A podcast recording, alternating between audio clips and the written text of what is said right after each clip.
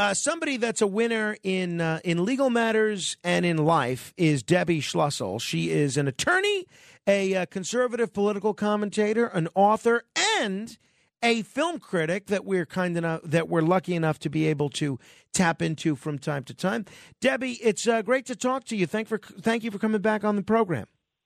Thank you. Great to be back. What have you been up to? What's new in uh, Debbie Schlussel world? Oh, you know, just doing my legal practice and my movie reviews and keeping busy and trying to stay out of trouble. Well, where's the fun in that, Debbie? I know, I know. By the way, is there a Caesars in Atlantic City? Yes, you would have gotten That's that. what I would have guessed. See, you would have been fine. You would have been fine. Um, and uh, you know, maybe one day you'll you'll call in and you know try your hand at winning that. All right. Um, let's uh, let's delve into some of the motion pictures that uh, people might be interested in seeing. We haven't spoken in a little while, so I'm sure there's a great deal that we uh, can catch up on. There's a film called uh, Samaritan. Uh, what is what's that all about? All right, so that comes out this week. That stars Sylvester Enzio Stallone. He is back in his mid, I think, late 70s. Isn't he 76 now? He is an action hero in this movie. I actually like this movie a lot. Um, August is usually the time for the pet cemetery of bad movies where Hollywood sends them to die a quick death, but I enjoyed this. It's it's kind of dark. It takes place in Granite City, which is supposed to be New York City. You know, Batman has Gotham. Sure. And Sylvester Stallone has Granite. So uh, it is about this young boy who is a fan of these former superhero and villain twin brothers who have are said to have died, and he's obsessed with the good one, the superhero, who's called Samaritan, and he discovers that this garbage man that lives in the low income housing where he and his single mother live is Samaritan, and he saves him from some bust ups and he comes back into action. I really enjoyed this. Cool. It's a lot of fun, even if it's a dark movie. It kind of reminded me like some of the movies from the 80s, like Escape from New York and so on, and I enjoyed it. So um, he plays sort of a, a fictionalized version of himself, I guess. Yes, definitely. And, and is it is it Definitely. is I know you said it's it's sort of dark, but is it also funny or is it just strictly drama and action? It is funny. Um, Sylvester Stallone has a few wisecracks. I enjoyed it. Um, and you know, it, it it is broken up from the darkness with some good moments. So uh, I think it's a it's a good escapist movie if you want something that's an hour and a half. It's quick. It's a tight movie. It's not boring. All right, and then we're always on the lookout for political bias one way or another. Is there any surreptitious conservative or liberal messaging that's in this film? No, I and you know that's another thing to enjoy about it. Hollywood stayed out of messaging That's nice. in Good. this one. That's nice. All right, let me ask you about the invitation. This is interesting. This is uh, kind of a horror mystery film. It's a, a supernatural horror film. What do we think of this, Debbie? So I enjoyed this too. I love a good scary movie. Most of them don't scare me because I'm kind of jaded from that from seeing so many. I found this to be scary and creepy. Some of it I kind of saw coming, but a lot of it I didn't. And this is another New York based movie at first. It's about this woman who is black. Race is a part uh, that's the one thing I didn't appreciate about the movie is the racialism. Mm. Um she is black she discover she takes a DNA test and she discovers that she is related to this rich white family in England and they invite her for the weekend, pay for her trip and she goes to this uh I guess you would call it a manor, this very creepy castle-like mansion and she develops a relationship with the lord of the manor um and her family they're all excited to meet her because the legend is or the story is that her great grandfather was a servant of theirs and it was she's the product of uh descended she's descended from an illicit relationship and they feel bad and they want to make amends to her i kind of found found this movie with the racial overtones of it to be sort of like the jordan peele movies this is like something he would have written um and He the- did Get the Out woman, for people that don't remember. Get Out. right? Yes. And the woman that's the main star of this looks exactly like Meghan Markle. And I feel like maybe there's a message here to the, about the royal family. It, it's it's not so veiled. Okay, all right, okay. Um, there's another film that's gotten uh, sort of mixed reviews. Three thousand years of longing. This is uh, a fantasy film. This didn't look like it was up my alley. Uh, what do you think? What, it, what is this up my alley? No, I hated this movie. So the story is that Tilda Swinton, who's always very weird and in a lot of weird movies and roles, she is a woman that's an academic who studies fairy tales and myths. And she's in Turkey to lecture. She buys this bottle and opens it, and a genie comes out.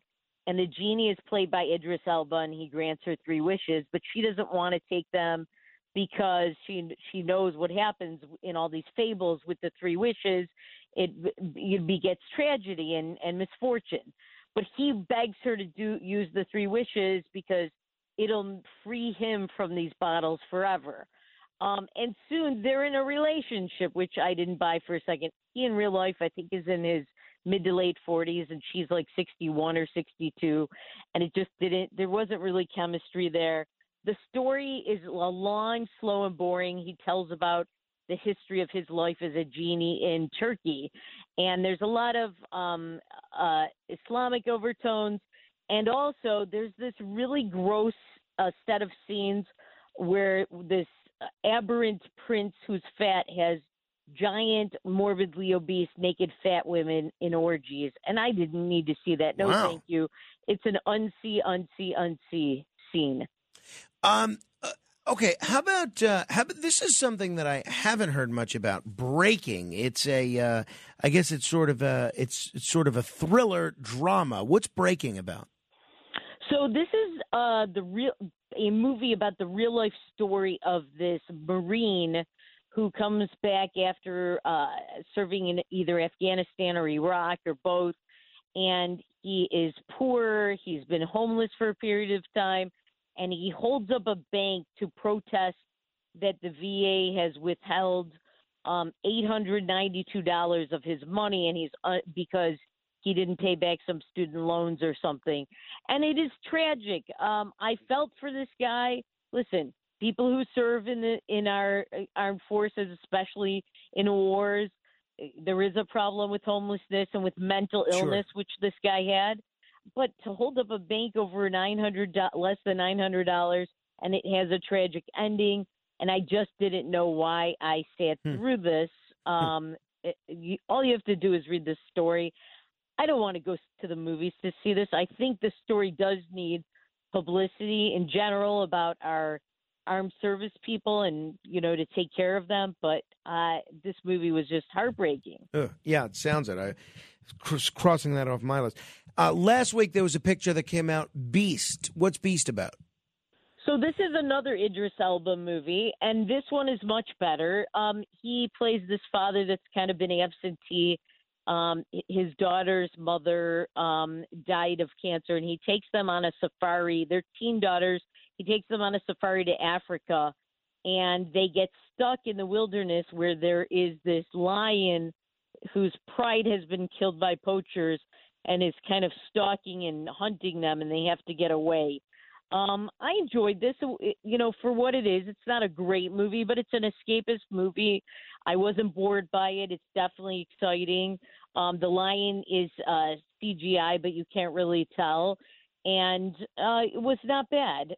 It, it was if you're looking for a good thriller, that or The Invitation. I preferred The Invitation, but Beast is not bad.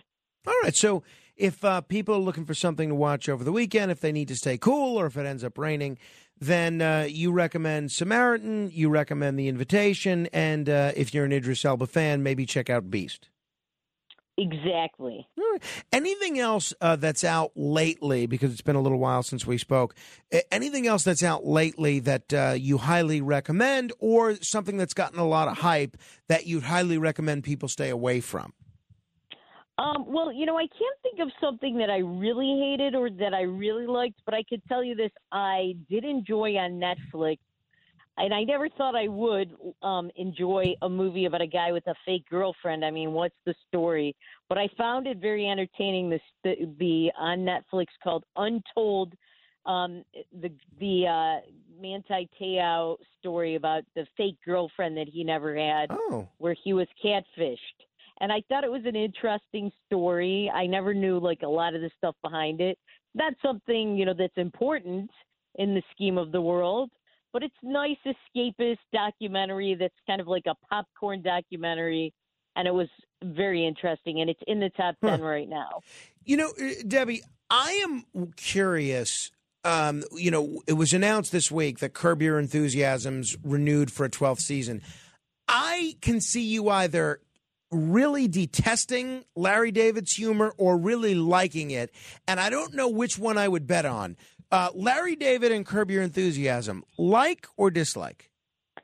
absolutely love i love that show i can't get enough i think there have been a couple seasons in between where maybe some of the shows weren't as great but most of it is just hilarious um, and you know a lot of his situations that he gets into are of his own making but a lot of them i sort of feel like sometimes i've been in those Same. situations Same. where you just can't help it Now- you didn't do anything wrong Uh, Now you are you're an observant Jew, very proud uh, Jewish person. One of the things that when I was talking about Larry David a week or two ago, um, the, the Christians were very upset about some of the uh, scenes in that show that were anti-Catholic, um, and uh, some of the one Jewish listener called in and they had a big problem with him uh, a scene that involved the shoes from Holocaust victims. Do you ever get offended by any of the scenes on that show that are anti-Christian or anti-Jewish or anti? I don't think you're offended by the anti-Muslim stuff, but any any of the stuff that's offensive to somebody. I mean, I think he offends everyone. Yeah, I've taken issue with some of the stuff in there. You know, listen, the Wagner, the episode like towards the beginning of when the show started with Wagner. Um, you know, my grandparents were Holocaust survivors. My mom was born in Bergen-Belsen camp, and we're against the music of Wagner. They used to play that when they would murder Jews, and Wagner was an anti-Semite, and he mocked Jews being upset with that. But you know what? It's hard. It's a show. It's comedy Right. and you can't take it to heart. It's like the movie The Producers.